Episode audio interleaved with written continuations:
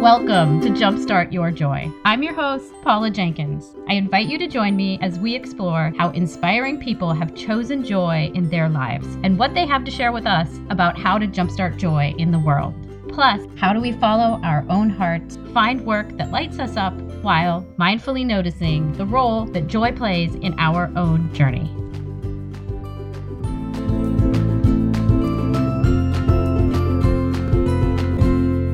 Hello and welcome to Season three. This is Episode one hundred two and I'm Paula Jenkins, the host of Jumpstart Your Joy.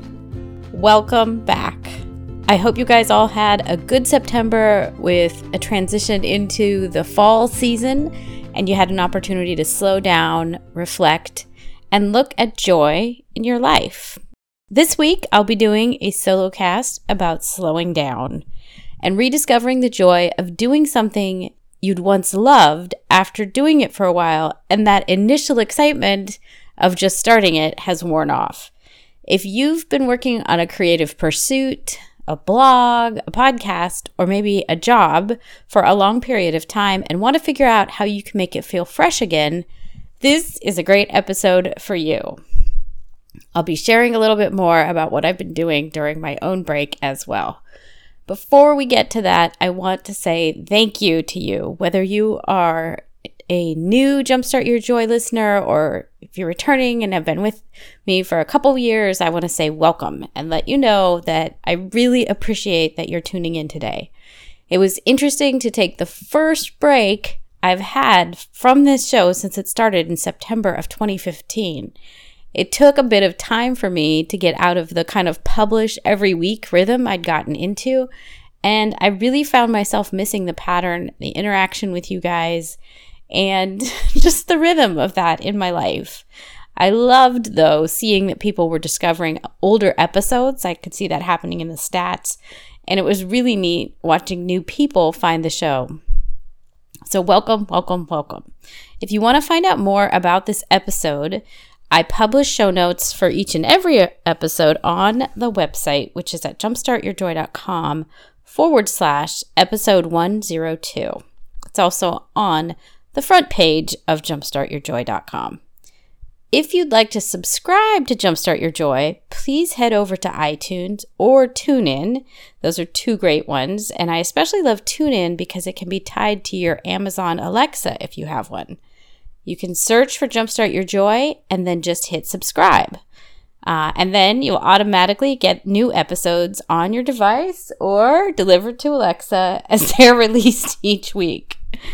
So let's get on to the focus of this show, which is all about slowing down and rediscovering your joyfulness around something that you've been doing in your life. As I was wrapping up Season two, I had just the best time speaking with some of the most beloved guests, all who were dear women that I just adore. If you haven't heard the Season two closing episode, go back and listen when you're done here. It's got Michelle Ward, Kate Courageous, Deb Cooperman, Laura Sims, and Sarah Von Bargen weighs in at the end to talk about joy in difficult times. At the end of the discussion, I did something new, which was a lightning round. And I asked everyone what their favorite book was. And if you want to see the list of what they all said, those are back in the show notes at jumpstart your joy dot com slash episode one oh two. Uh, and Michelle Ward, as she was talking about her second book, she just kind of casually announced, oh, and I loved Chasing Slow by Erin Loechner. And I have to say, you guys, right then, my heart just leapt and my mind kind of stopped and grabbed on to that phrase, that title of Chasing Slow. I didn't really know what it meant, but I'm going to be totally honest with you. I needed some slow in my life. I really needed a break. And as I closed out that last interview of the season, I could just, it, there couldn't have been a better nudge from someone that I really, really love to follow my heart and slow down. And I went and looked up the book right away. And I listened to it on Audible, which is just one of my favorites. Um, and Erin Loechner has a, a lot of really great things uh, to say about kind of that the irony of when we say we want a slower life or chasing the idea of being slow, and how that honestly could be its own thing that you'd be chasing. Um, but I highly recommend it. So, and I also don't want to seem at this point like I'm complaining about this podcast, because very simply put, I am not. I love this show and it is my soul's work, and I missed it immensely when I was gone for just four weeks. So there was just a lot of learning during that time, and I realized that somewhere in the midst of creating and connecting, loving and following my heart, I had also gotten quite wrapped up in the busyness and the distraction of other things that were coming up around the podcast, like promoting the show and making sure it's always on Twitter, and, you know, getting worried about my Instagram game and worried about the Facebook group, which I love. Um, or just even finding, you know, the perfect stock image and the quote to go with it. I would often stay up, and I still do, sometimes too late, as I dance with the perfectionism of trying to make all these things work just perfectly. So I have to admit that joy, kind of ironically for this show, was getting intertangled with some of the shoulds and being perfect, and I felt like it was getting a little bit heavy. And so I recognized this in myself, and that what I really needed was to reset my perspective about it, or just take a deeper look at what would make this joyful again, because the joy hadn't left the show. Um, and what I really found interesting was that Erin Loechner talks about this in her book too. I really loved her quote when she says, "It takes work to change your perspective, work that is not easily done when you're looking everywhere else." And I kind of tie that back. I saw some of the social media pieces, some of the shoulds, those are like the everywhere else. I'm looking everywhere else, the external um, confirmations that I'm somehow doing this right or whatever. It's all a distraction sometimes. So my plan for the last month was to sit with what I really wanted. I took time off to reflect on what I wanted, kind of even to ask what the show itself wanted, and to get back in touch with what joy would feel like for me now that I'm two, two years into this journey. And I really gave myself a lot of space to think on what that joy felt like, and really to ponder what was feeling heavy. Like, what were the things that felt like they were dragging about, about the show or about how I was doing it. And it's it really was that simple. And it, it worked like this. Whatever was feeling like joy, I wanted to keep that. And whatever was feeling heavy, I wanted to think on those pieces, find out what was heavy about it, and let them go. So it's a little bit like the book, The Life-Changing Magic of Tidying Up, because it's a very mindful process. And all I really did when I considered what aspects of the show I wanted to keep and which aspects of the show I wanted to change or let go was that I thought about each part of the show in my heart and asked if I liked it. If the answer was yes, I kept that part. I kept how I was doing it. I kept the way it was working. And if the answer was no, that I didn't like, that I didn't like something about it, well then I was I was of the mindset that I would let it go, or I would change it if there was something that I could change about this aspect of how I was working on things. And as I say this, I realize that maybe some of you guys out there, maybe you need the permission to do this too. So I'm going to butt in right here and give you guys the permission. It's okay. It's okay to let go of things that you don't need and that maybe aren't serving you, even if they served you once before. So are you feeling weighted down? Is something that brought you joy and happiness um, now feeling kind of overwhelming when it never did before? Well, then here is what I want you to do. Hopefully you're in a place where you can close your eyes. If not, keep your eyes open. But think about this thing that brought you joy. Maybe it is a hobby. Maybe it is a job. Maybe it is even something that you're doing that brings in money. Uh, maybe it's a creative outlet for you, or a game that you like to play. But think about this thing that brought you a lot of joy in the beginning. And you might need a piece of paper if you are the type of person that likes to write these things down. But if you boil the thing down to its fundamental nature, ask your heart, what do you love about this thing? What do you love about this game that you play, or this blog that you write, or this art that you make? What do you love about it? And I'm guessing when you start to dig in a little bit deeper, it's more about something you value, like you like the connection of the community.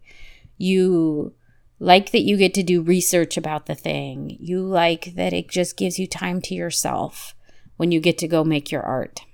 But really consider this thing. What do you love about this thing that's starting to kind of feel heavy for you? What do you want to keep about it?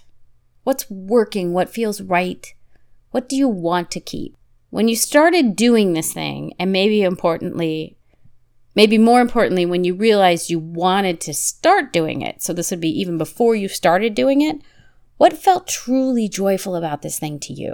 Like when you thought about creating this piece, this kind of art maybe, what really lit you up? When you decided, oh yeah, I'm going to start that podcast. I can't wait to do this. What was the thing? What what really lit you up about it? And I want you to sit with this for a moment. You you don't need to rush. I mean, th- this episode is all about taking your time and moving slow. So this is this is not a worksheet you're going to, you know, really knock out of the park. There's no right answer here. This is all about kind of spending that time with yourself and your heart and asking, what brought me joy about this? What lights me up about this thing? Even though sometimes it feels heavy right now. So if you need to hit pause, if you want to spend some time in your journal, this is a really great thing to ponder on before we move into the next topic, which is what feels heavy about this thing now?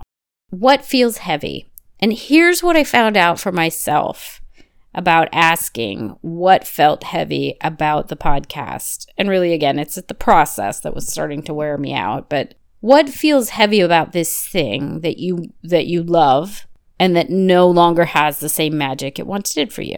Well, here's here's the thing that came out for me, is that I didn't really want to admit that something felt off, right? I was I was probably a little bit of like, was it vulnerability? I don't know, but it felt a little cringy to admit, oh my gosh, this thing I love so much is starting to feel heavy and it's not bringing me the same joy that it once did. And I discovered that I felt a bit like I was cheating on myself or something in that realm, but to admit that parts of the show that I love didn't fit or felt kind of yucky um, after a couple of years of working on it. And I kinda, I admitted that I don't really like staying up late on Mondays to get the show out. And I discovered that I don't really like waiting till the last minute to do things, even if that's become my uncomfortable habit. So this thing that started to feel heavy, my guess is there's probably something about it that you don't necessarily want to admit to yourself. It's okay to admit it. And there's probably something about it that it's, you know, it's like all the fingers kind of point back to you. It's something that you maybe are not in love with about how you're running things. And so this is a, this is perhaps vulnerable, and that's okay too. It's okay to discover something that maybe now you're going to just have to look, stare it down and work through it. Because I think that here's the universal truth that I discovered about me and this process for myself, that even things that bring us joy are things that we can get lazy about, or we can let them become something that no longer brings us joy. And that's where mindfulness really comes in. At least it has come in for me.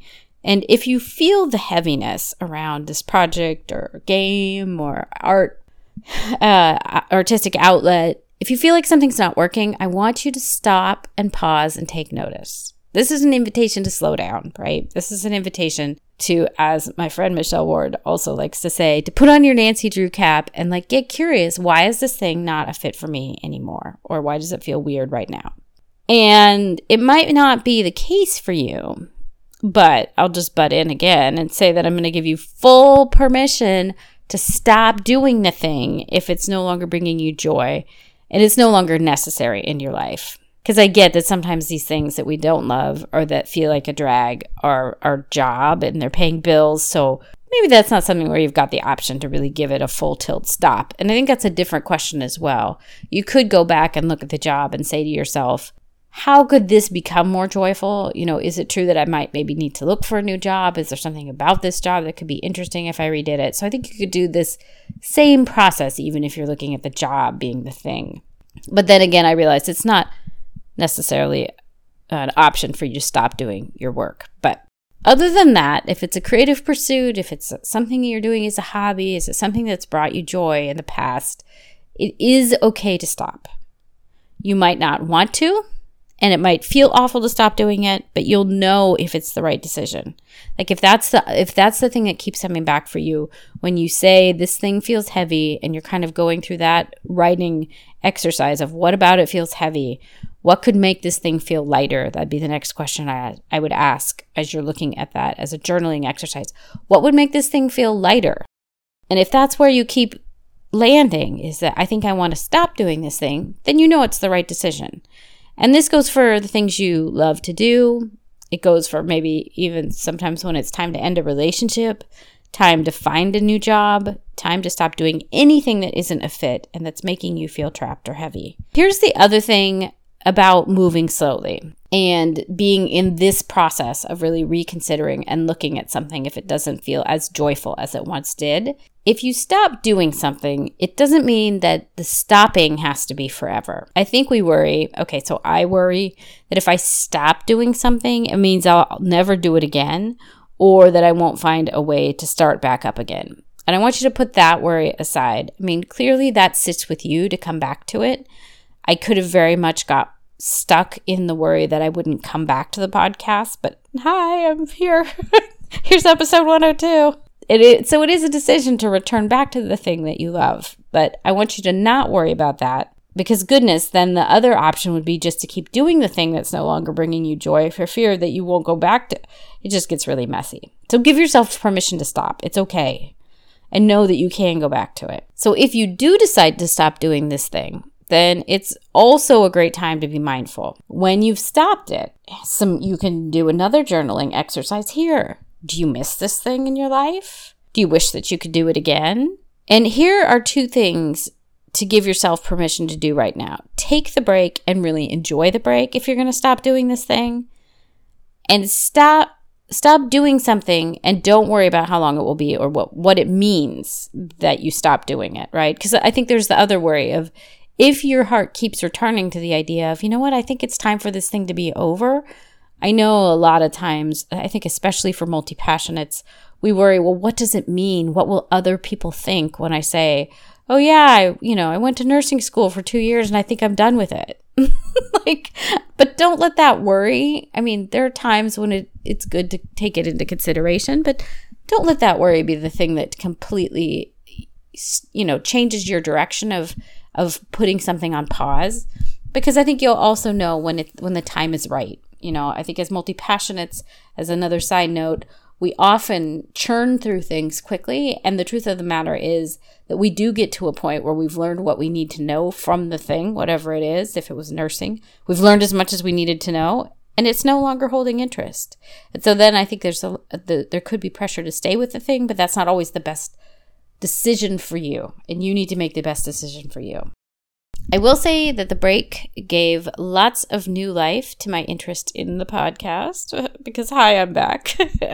I found myself, you know, spending free time researching new guests, getting excited about getting new cover art. As you guys know, if you've been with me through a change of season, I just really love changing the cover art. I've decided to stay with the same theme music this year for the third season just because it seems to fit. But the thing that really came out is that I found that if I could find a new editor to really help me out with what is the longest process of a podcast and running a podcast, that I would feel much happier and much less heavy about the entire prospect. So that was one of the things that I decided I would put some time towards, is finding an editor. And that took me stopping and making space for considering this thing. And that's why I think that if you get to the point you decide to take a break, really look at what it means, because you're going to get some clues there too. And it leads me to the last thing I want to talk about with this whole slowing down thing is once you've given yourself the space and the option to press pause on something, it's up to you to come back to it and look at what you've learned.